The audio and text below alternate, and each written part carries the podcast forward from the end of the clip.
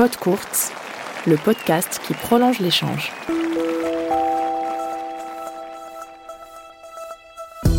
Salut, c'est Rodolphe Cajuste. Dans ce numéro, je vous propose une rencontre avec un homme qui vole et dépasse les frontières. Il s'appelle Mathieu Forger. Comme son père, il a joué au tennis, mais il a finalement choisi la voie des artistes. Danseur, acteur, acrobate et chorégraphe, il prend plaisir à créer en entremêlant les disciplines. Son dernier projet, sauter en l'air et se faire photographier dans des positions aussi périlleuses qu'esthétiques. Mathieu Forger, La vie en l'air, bienvenue dans Pot Courte.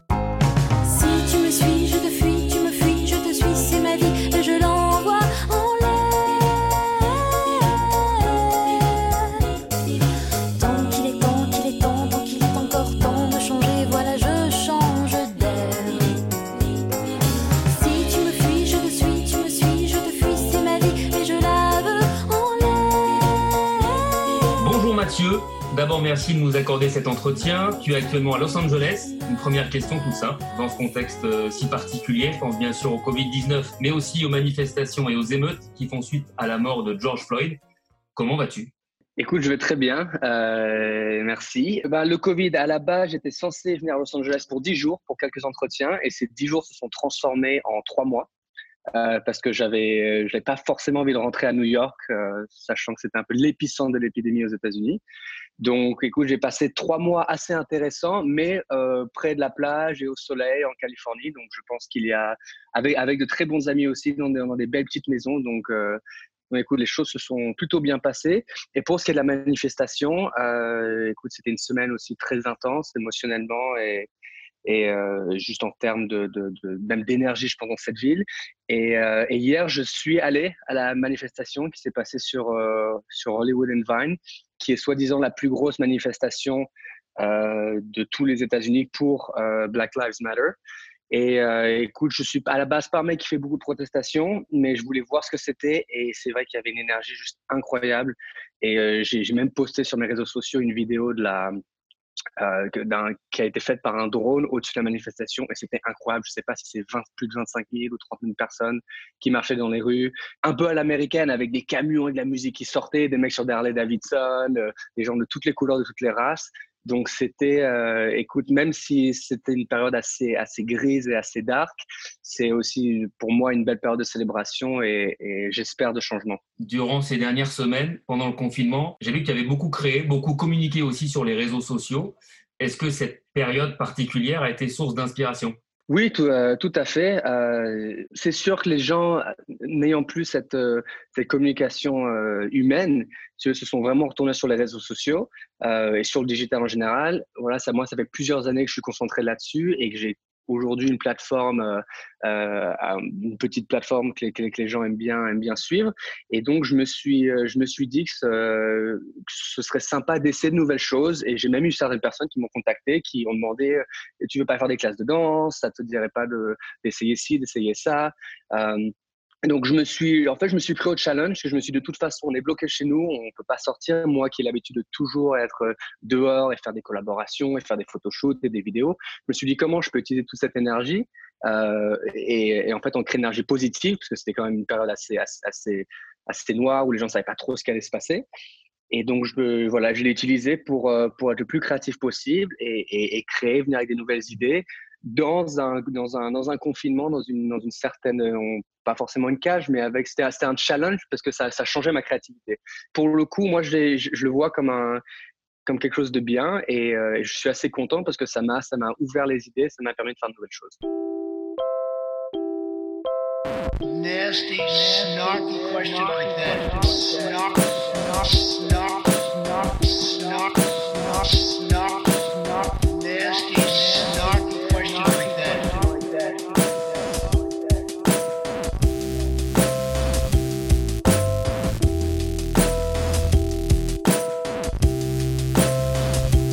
sûr parler de ton univers. Euh. Mais d'abord, est-ce que tu peux nous retracer en quelques phrases ton parcours? Tu parles du parcours universitaire, du parcours euh, artistique qui, qui t'ont façonné. Depuis que je suis tout petit, euh, j'aime j'aime faire le show. J'avais une obsession, je sais pas si tu te rappelles cette bande, les 2B3. En Oui. France, euh, qui étaient chanteurs, acrobates, danseurs. Donc j'avais une obsession pour eux étant petit. Donc je voulais être un to be free en quelque sorte.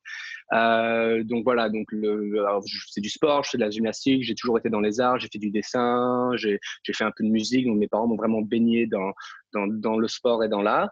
Vers, vers mes 15-16 ans, je suis tombé amoureux de la danse hip-hop euh, en commençant par euh, sortir un petit peu dans les premières booms. Tu vois, les danseurs hip-hop qui étaient là, qui étaient un peu les mecs branchés de l'école et je voulais être un peu comme eux.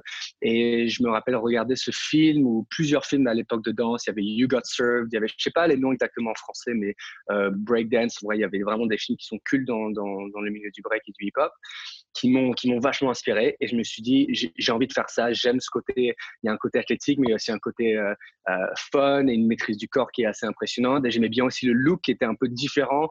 Euh, moi qui ai grandi quand même à Genève, euh, dans un milieu euh, un peu privilégié, avec des gens un peu bobos, tout d'un coup, là, j'étais dans le, dans le hip-hop avec les gens qui, qui portaient des habits baggy, des casquettes de côté, et je sais pas, c'était, je sais pas si c'était ma propre petite rébellion, c'était juste bah, une envie de quelque chose de différent.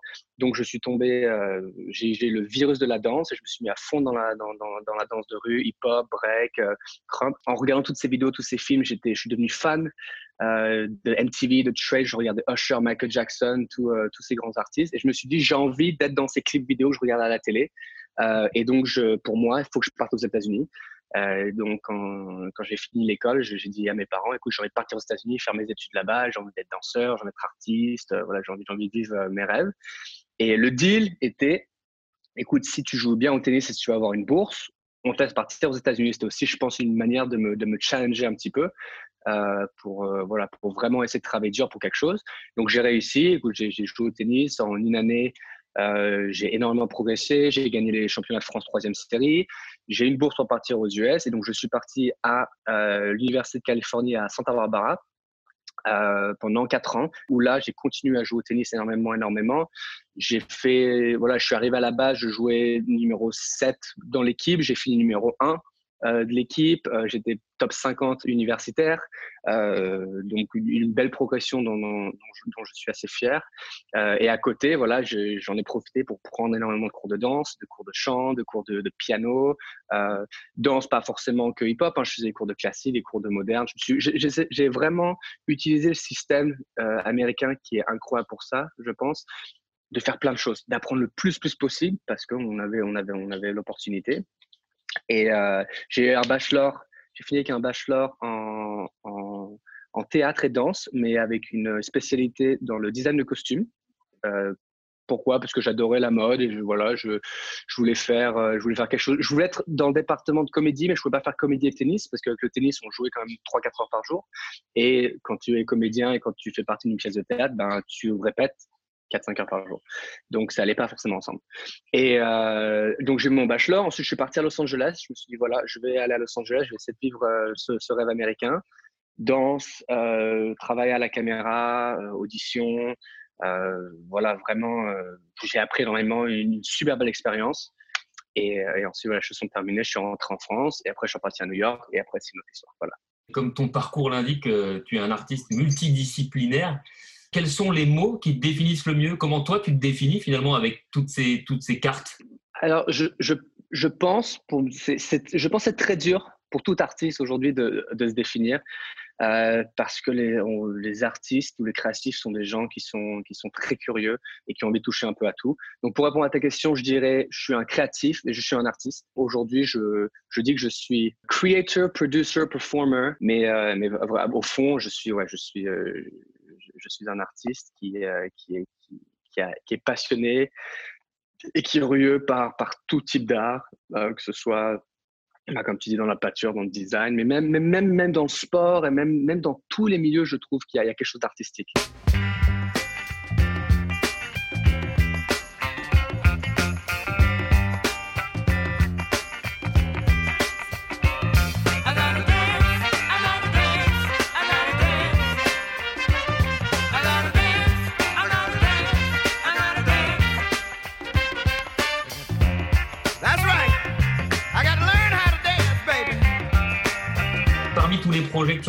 J'aimerais évoquer avec toi les, photos dans lesquelles tu te mets en scène en sautant en l'air dans plusieurs positions euh, artistiques, esthétiques, horizontales aussi, c'est ce qui frappe.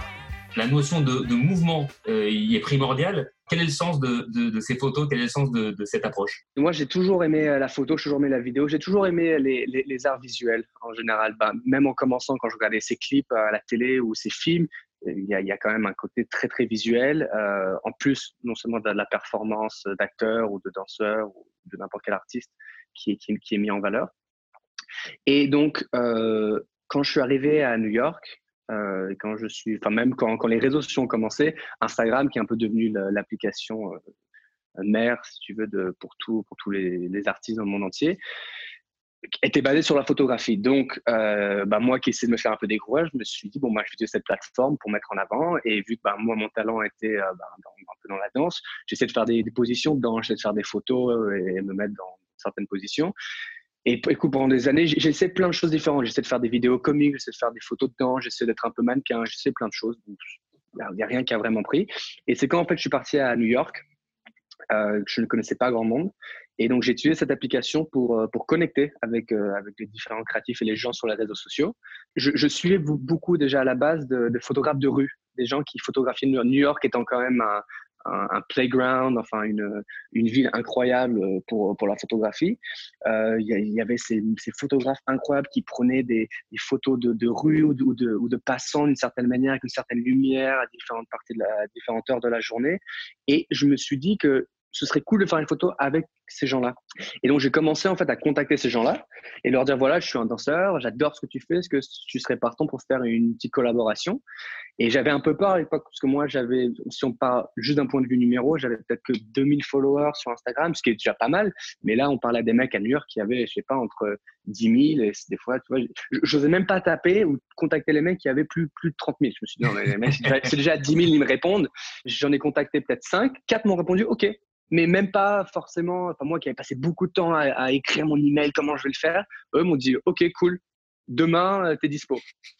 ah ouais, donc en fait ça m'a tout de suite, en fait j'ai réalisé que ouais, c'est vraiment une application sociale où il n'y a pas forcément besoin, c'est pas un email, c'est pas euh, pour trouver un job, ce sont vraiment les gens qui, qui veulent qui veulent se connecter.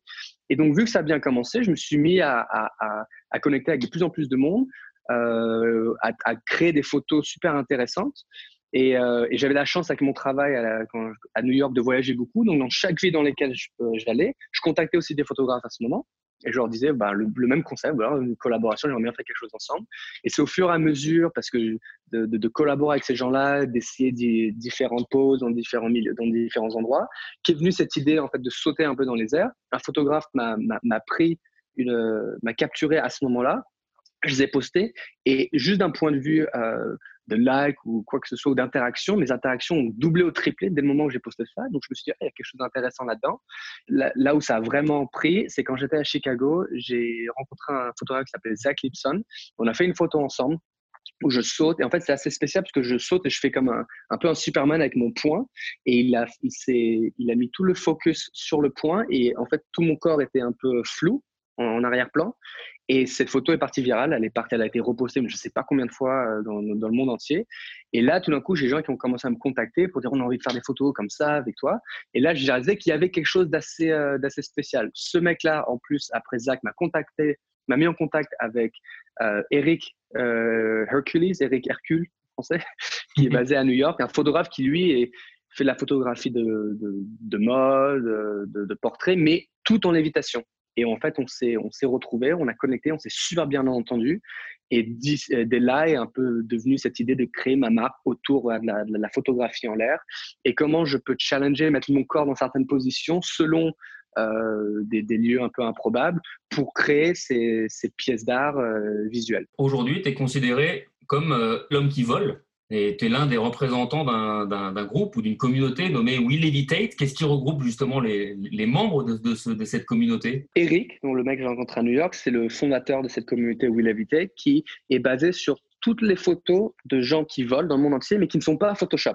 Ça, c'est plus important parce qu'aujourd'hui, avec ben, tous ces, tout, euh, toutes ces applications, Photoshop ou InDesign, Lightroom, quoi que ce soit, tu peux aujourd'hui créer, enfin, tu peux transformer un, un cochon d'une personne si tu veux. Donc, c'est facile de créer ce que tu veux. Là, c'est uniquement du Voilà. réel. C'est uniquement du rêve. Ce sont des gens qui, qui sautent, ce sont souvent des danseurs ou des, ou des artistes, ou, ou pas forcément, mais qui, qui capturent un, un mouvement sans Photoshop. De live, a toute cette idée, et moi, je suis, je me suis joint à lui pour, pour essayer de, de, de pousser le mouvement et devenir un des représentants euh, de, de, ce mouvement qui est, je trouve, incroyable, avec aujourd'hui presque 30 000 personnes qui suivent. Il y a, plus de, je sais pas si c'est 70 000 ou 80 000 euh, hashtags qui sont dans le monde entier. Et voilà, une vraie petite communauté de gens qui s'intéressent à ce, à site de, photographie. Et donc, euh, donc, c'est cool parce que tout d'un coup, moi à la base qui pensais être un peu le seul à le faire, j'ai rencontré qu'il y avait des gens dans le monde entier qui, aimaient ce, ce style de photographie, qui est aujourd'hui un, assez niche parce que voilà, pas, tout le monde peut le faire et pas tout le monde s'y intéresse, mais ça m'a permis voilà, de, de, créer un petit groupe et, et une petite famille. Et aujourd'hui, on est dans l'équipe Will Habitat, on est 7-8 à, à vraiment être euh, les membres de cette communauté. On essaye de faire des collaborations ensemble. C'est vraiment de pousser le mouvement pour que, ben, voilà, pour, pour essayer de changer un petit peu le, le monde de la photographie en général. Et on voit d'ailleurs, je, je trouve de plus en plus, beaucoup de marques et beaucoup de, de, de campagnes euh, de mode ou de pub utilisent de plus en plus ce côté aérien et ce côté euh, un peu magique en fait dans, dans leurs photos. Donc nous, voilà, on essaie vraiment d'être les, les, on va pas dire les pionniers, mais les, les gens qui représentent ce mouvement à 100%.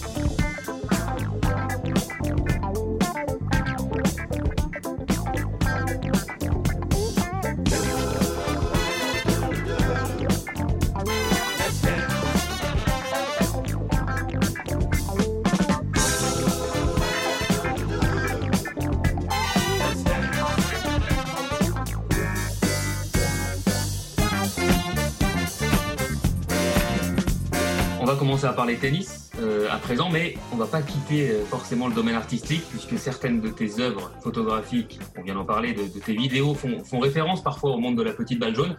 Comment est apparue chez toi l'idée de mêler le tennis et ton expression artistique?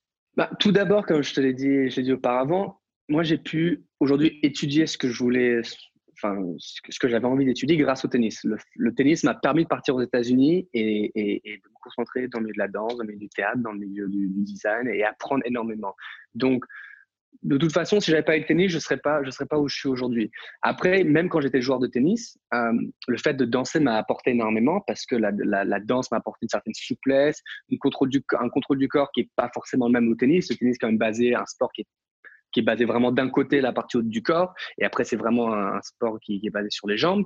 Et donc après d'un donc d'un point de vue de danse le tennis c'était tout mon côté droit et moi je faisais tous mes équilibres et, euh, et tous mes mouvements du côté gauche. Donc j'essaie de de, de, de, de, de, balancer sur mon, mon, énergie et mon contrôle du corps via via deux milieux complètement différents. Et les jambes ben, les jambes aujourd'hui j'arrive à sauter à cette hauteur quand je fais dans les photos grâce au tennis parce que bon bah, je faisais tellement de sauts et je bossais tellement là-dessus. Donc les deux ont été super complémentaires et les deux m'ont appris aussi des choses complètement différentes. La danse c'est quelque chose d'un peu plus euh, c'est un c'est une discipline un peu plus d'équipe. Tu danses souvent avec beaucoup de gens. Le tennis c'est quand même très très singulier. Et après ben voilà tu apprends l'un de l'autre et ça m'a permis de d'apprendre énormément et, encore une fois je leur dis mais aujourd'hui euh, je serais pas où je suis si ce n'était pas pour, pour le tennis. Comme le tennis fait partie intégrante de ta vie c'est quand même ce qui te permet aujourd'hui de réaliser tes rêves et ce que tu, as envie de réaliser. Euh, on peut te poser la même question qu'on poserait à un joueur professionnel de tennis.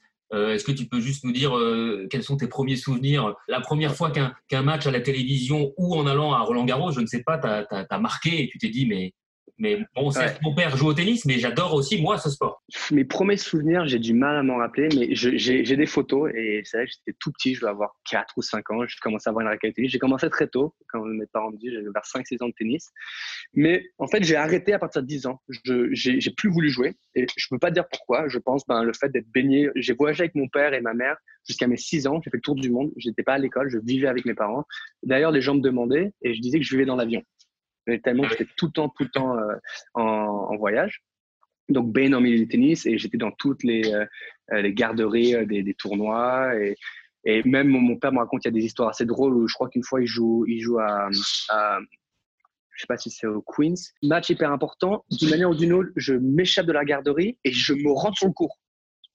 Donc, alors, alors et il dit avec les bras en l'air qui dit papa papa. Donc si tu veux donc ça a complètement euh, ça l'a complètement mis en dehors de son match. Et bon il a perdu le match. Je pense pas que c'est que à cause de moi. Mais c'est vrai j'étais tout le temps tout le temps avec avec eux. J'ai repris le tennis. Honnêtement je je sais pas pourquoi mais je l'ai repris quand je devais avoir 13 14 15 ans.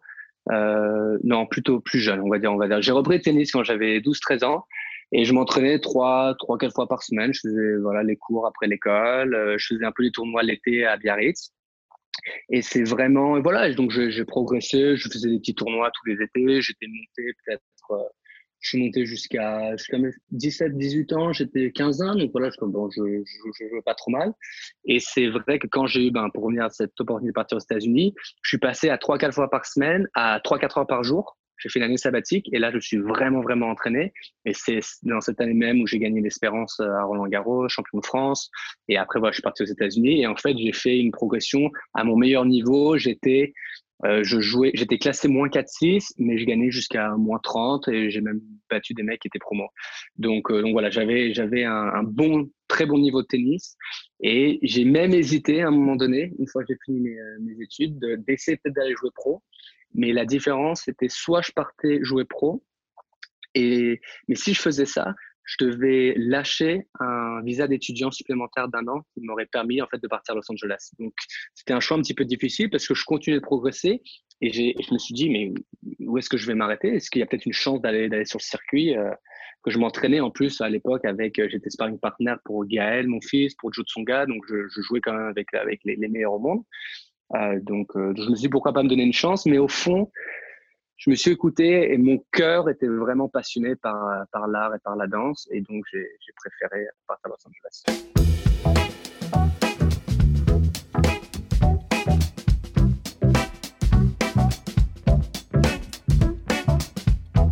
Yo, this ain't no disco. Sure no country club. This is LA. Yeah. Dans les deux cas, le tennis comme l'art, on a besoin d'un, pour exister d'un, d'un terrain de jeu. Toi, vu que tu connais justement aussi bien le tennis, le monde du tennis que le monde artistique, est-ce qu'il existe des similitudes, des valeurs communes dans, dans ces deux mondes? Bien sûr. Euh, premièrement, je pense que tout artiste aujourd'hui a besoin d'une certaine rigueur, euh, que ce soit que tu sois peintre, que tu sois musicien, que tu sois danseur. Euh, il faut il faut une rigueur de, de travailler sur son art tous les jours. Et aujourd'hui, ce que j'essaye de, de reprendre du tennis, que j'ai un peu perdu malheureusement, mais le tennis, quand, quand je jouais ben, 3-4 heures par jour, c'était une vraie rigueur. C'était entraînement tous les jours, c'était stretching, c'était fallait bien s'alimenter. Avant un match, fallait fallait bien dormir. Et je pense qu'il y a beaucoup d'artistes aujourd'hui qui, parce qu'ils sont artistes, se disent bon ben je peux me coucher à 5 heures du match, je ne peux pas forcément travailler tous les jours, je peux un peu me laisser aller parce que ça je suis artiste. Et j'étais un peu comme ça. Et c'est vrai qu'aujourd'hui je réalise qu'en fait, non. En fait, artiste, c'est, un job comme un autre, c'est, très différent. Euh, bien sûr, travailler dans un bureau ou, ou, ou quatre athlètes, mais il y a besoin de cette, cette rigueur. Ça, c'est, ça, c'est la chose numéro une.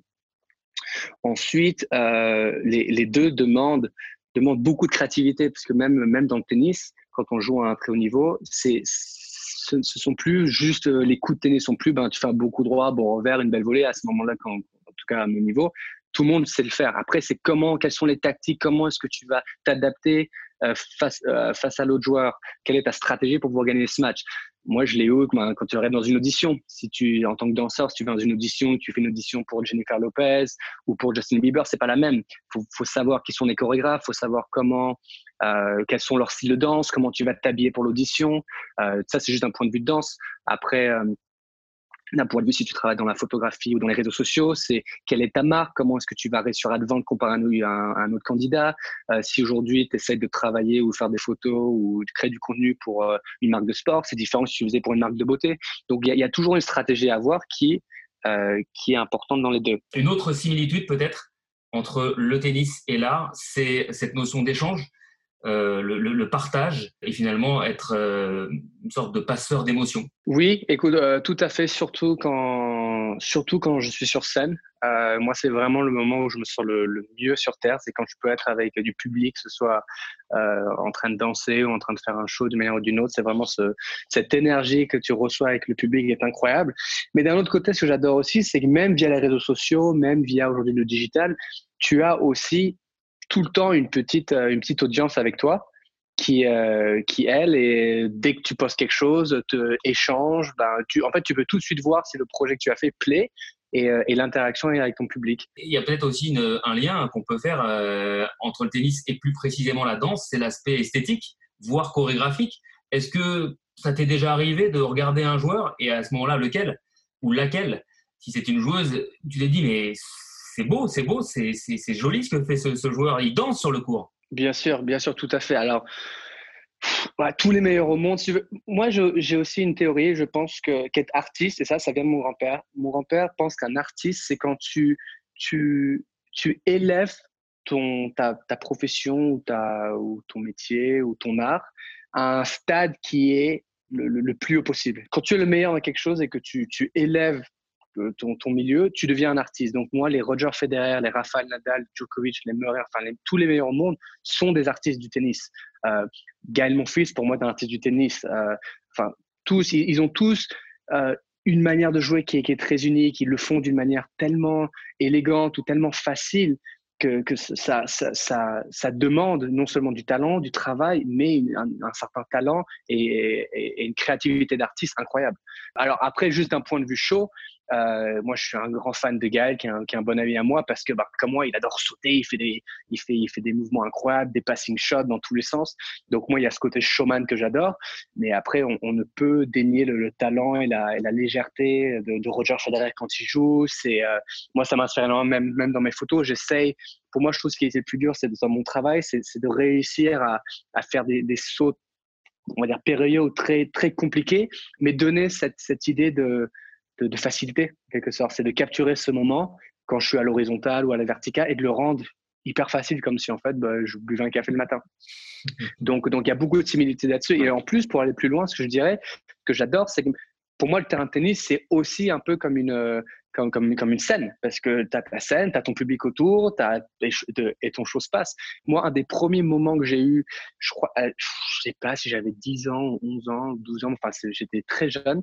Mon, euh, mon père et mon parrain, Yannick Noah, on faisait un, une exhibition et un concert. Je, pense que c'était pour euh, son association. Euh, je sais plus exactement l'échelle, mais c'était, je crois que c'était à Bercy.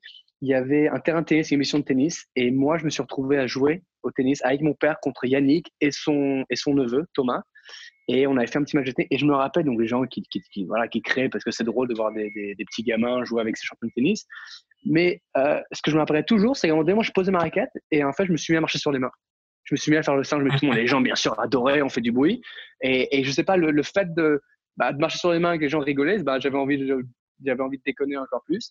Et après, je me rappelle, il y avait un énorme concert sur une énorme scène et on était, Yannick avait invité tous les enfants sur la scène. Et, et, et, et c'est drôle parce que même quand j'étais petit, je, il y avait cette connexion. Pour moi, que ce soit le tennis ou la scène, il y a, c'est, il y a, une, il y a une énorme relation entre, entre les deux.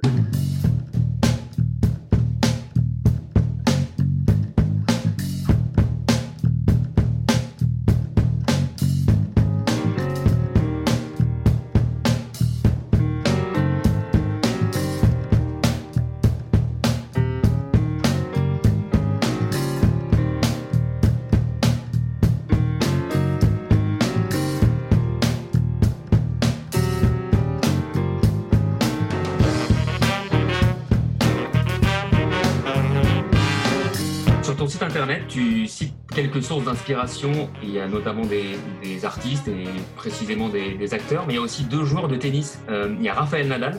Il y a aussi euh, ton papa Guy Forget. Est-ce que tu peux nous dire en quoi l'un et l'autre sont, sont des exemples? Bah, pour commencer, bah, mon père, euh, en taux d'être un, un, un, un super joueur de tennis et voilà, un des meilleurs au monde qui a, qui a fait énormément pour le sport, surtout en France, ça a été un, un papa euh, tellement gentil, tellement humble, euh, là pour nous. Euh, il voyageait beaucoup, mais, euh, mais quand, il était là, il, était, il passait vraiment beaucoup de temps avec nous. Il, il, personnellement, moi, il m'a il m'a aidé énormément dans, dans, dans ce que je voulais faire. Il m'a permis de partir aux États-Unis, il m'a aidé financièrement, il m'a il m'a il m'a vraiment supporté. Euh, donc c'est c'est un homme qui non seulement était un très grand champion et et, et, et d'un autre côté, je, je l'admire parce que pour arriver à ce niveau, ça demande un travail de dingue, ça demande, enfin, c'est une qualité de vie très dure et, et pour y arriver, c'est pas facile. Euh, mais il a, il a gardé cette certaine humilité euh, que, que, que j'espère euh, garder si un jour je réussis moi dans mon milieu d'une manière ou d'une autre parce que s'il si y a bien un truc que j'entends des gens du monde entier c'est qu'il est toujours humble et il est toujours très calme et toujours très sympa avec tout le monde. Et ensuite Rafael Nadal ben c'est il y, a tellement de choses mais lui aussi a une humilité incroyable. C'est un mec super gentil. J'ai eu la chance de, de, vite fait le rencontrer une ou deux fois. Je le connais pas très bien. Euh, mais toujours très sympa toujours très cool avec tout le monde. Euh, c'est vrai que sur le terrain, beaucoup de gens le disent qu'il est méchant, il a l'arne et tout, mais moi, c'est, je trouve ça incroyable. C'est, c'est, de, c'est de réussir quand on est sur le terrain à être, cette machine et, à ne pas et à vraiment aller pour euh, et, et, et, aller à 100% pour ce qu'il veut et travailler d'arrache-pied pour réaliser ses rêves et à côté garder cette, cette humilité, cette gentillesse euh, c'est ce combo des deux qui, pour moi, euh, est, est, le but ultime. Alors, on va faire un petit pas de côté et on va parler un peu de, de ping-pong. L'occasion de rappeler que tu as travaillé plusieurs années pour Spin, une entreprise qui développe la pratique du tennis de table aux États-Unis de façon euh, plutôt fun et innovante. Mm -hmm. euh, quel était l'objectif de ce concept et qu'est-ce que cela t'a apporté de fréquenter cet univers un univers donc un petit peu différent de, celui du tennis. Ah, c'est une histoire, c'est drôle, ça a commencé où euh, le, nouveau propriétaire de Spin m'a rencontré quand je jouais au tennis de table à, Biarritz avec mon père et d'autres amis. Et je, jouais au ping-pong et je faisais aussi des saltos, enfin je faisais un peu le singe. Et euh, voilà, il m'a dit écoute, j'adore ton énergie, on a un peu parlé, j'ai expliqué mon parcours, je fais du tennis, je faisais de la danse, je fais du design.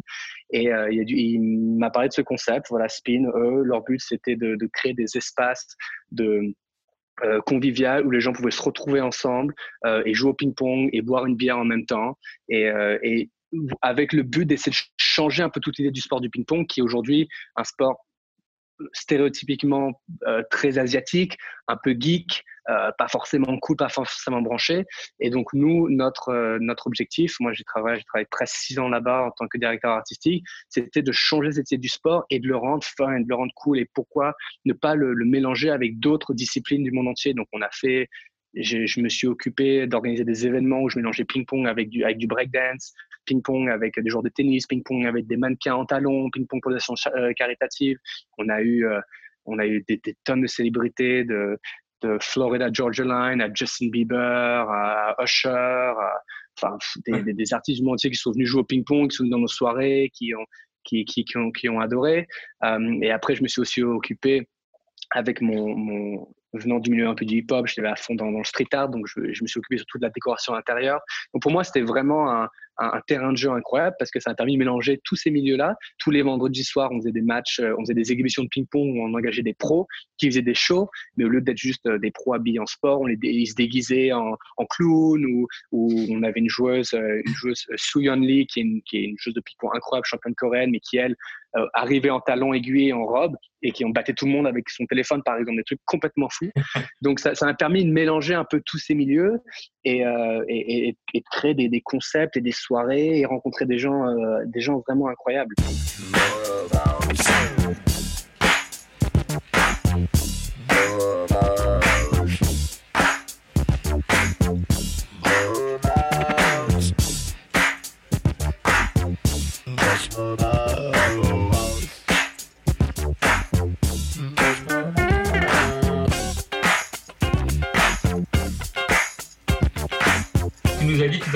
Tu avais l'habitude de dire quand tu étais petit que tu vivais dans un avion.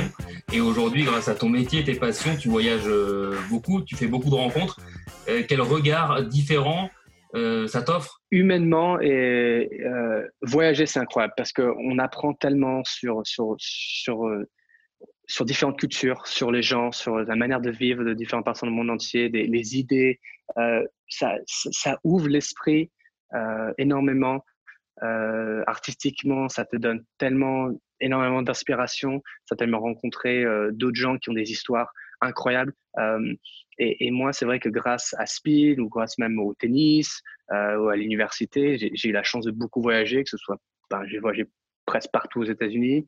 avec le tennis, j'ai fait des tournois un petit peu partout en Europe. Euh, avec mon travail en tant qu'artiste, euh, j'ai réussi, j'ai fait des pubs en Grèce, je suis parti en Angleterre, je suis parti en Afrique du Sud, euh, je suis allé au Brésil, je suis allé au Mexique, donc c'est vrai que j'ai eu la chance de faire beaucoup voir. Et, c'est vraiment quelque chose que je souhaite à tout le monde. C'est surtout, surtout des, des, jeunes, euh, que ce soit artistes ou même des gens qui veulent faire quelque chose complètement à part. Le fait de voyager, ça apporte tellement. Et, euh, et aujourd'hui, moi, c'est un peu la prochaine étape de mon travail. J'ai envie de continuer de voyager. Je l'ai fait énormément et je, je pense que je connais très bien l'Europe. Enfin, l'Europe, euh, on va dire, euh, près de la France, sur la France, l'Espagne, l'Italie, l'Angleterre. J'ai passé beaucoup de temps, la Suisse, euh, dans ces pays. Les États-Unis, j'ai un, un, petit peu fait tout le tour. Il me reste quelques États un peu à aller voir, mais j'ai une bonne idée. Et aujourd'hui, j'ai des envies de partir. Je sais pas si c'est en Amérique latine ou si c'est même en Asie. L'Asie m'intéresse énormément. Alors bien sûr avec le Covid aujourd'hui c'est un petit peu compliqué, mais euh, d'ici quelques mois ou un an, j'espère qu'on pourra revoyager à nouveau et vraiment pouvoir apprendre euh, de, de, de, toutes ces cultures parce que aujourd'hui je suis qui je suis parce que j'ai j'ai grandi en Europe, mais j'ai appris de la culture américaine, donc je mélange le deux, je fusionne les deux, ce qui me permet aujourd'hui de, de, de, créer ce que je fais. Et j'aimerais bien voir, ben, si demain j'avais une inspiration aussi asiatique, comment je pourrais rajouter ça à Mm. mon travail en tant qu'artiste, que ça peut être dans mon, la manière de danser ou dans la manière de m'habiller ou comment même on, on communique avec les gens? Il y a, il y, a, il y a tellement à apprendre, je pense. Et, et, et, euh, et, là, le travail euh, de tout artiste, c'est de se comprendre et de, comprendre un peu le monde pour raconter une histoire, euh, son histoire la plus, authentique, la plus authentiquement possible. Ouais, okay. ça passe. Ouais. On arrive euh, quasiment à la fin de cet entretien. Deux dernières choses pour conclure. D'abord, si je te dis la vie est une œuvre d'art, qu'est-ce que ça t'évoque? Bah, Ça, c'est ma, c'est ma, comment tu dis en français? Quote C'est ma euh... citation. C'est quoi une quote? C'est voilà. Oui. Excuse-moi mon, mon franglais. euh, c'est ma, ma, c'est ma citation préférée de Clémenceau, qui, euh, qui, je crois que je l'ai lu quand je devais avoir 12-13 ans. Elle m'a tout de suite marqué parce qu'elle est simple, mais en même temps, elle est, elle est tellement vraie. Parce que, en tout cas, moi, je vois vraiment la vie comme une œuvre d'art, et c'est au fur et à mesure, on dessine un peu notre notre histoire, et et on a des hauts, on a des bas. C'est fait de couleurs, c'est fait de rencontres, c'est fait d'amour, c'est fait de, de, de chagrin, c'est fait d'un peu de tout. Et euh, et, voilà. Et j'espère qu'un jour, ben, vis-à-vis -vis de mon travail qu'aujourd'hui est très visuel, ben, je pourrais inspirer d'autres gens à vouloir faire, à vouloir vivre leurs rêves aussi d'une manière ou d'une autre, ou, ou à vouloir découvrir d'autres gens et à, et, et, à créer leur propre, leur propre, leur propre œuvre d'art. Et la dernière question, et on va terminer avec euh, avec cela en musique. Tout simplement, qu'est-ce que tu écoutes en ce moment? Euh, En ce moment, j'écoute, j'adore le, le, groupe Disclosure, le groupe anglais. Oui. Si tu connais. Oui. Euh, j'adore ce qu'ils font parce que c'est un, un mix de house électro, mais ils, ils amènent des afrobeats dedans. Ils travaillent, ils travaillent avec des rappeurs, ils travaillent avec des chanteurs. Ils ont, ils ont vraiment créé un peu ce, ce style à eux qui, qui pour moi te, donne envie. Enfin, dès que je danse ou dès que je m'entraîne, j'adore écouter ce qu'ils font. Et c'est vrai que depuis cette, quarantaine, j'ai beaucoup, beaucoup écouté leur musique. J'ai découvert plein de nouveaux sons que je connaissais pas. Je recommande à tous les gens qui veulent avoir une bonne énergie et, et se lancer dans quelque chose d'écouter ça parce que c'est vrai qu'ils ont toujours l'impression qu'ils ont toujours la pêche tout le temps. Dès qu'ils font une musique et trucs, c'est tout le temps bonne vibe, good vibe et ça part.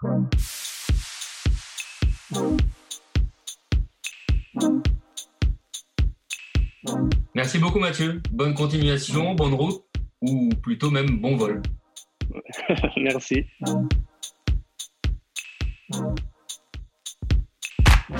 I'm feeling something, something different. When you left, my picture changed. I was blinded, I'd not envisioned the same face in a different frame.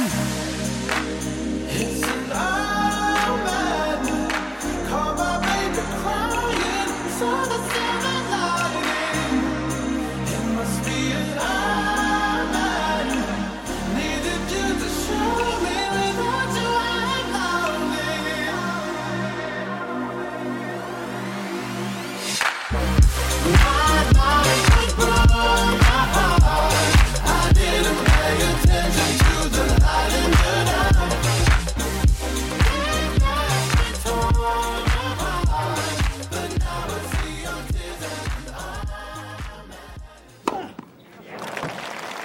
7 et.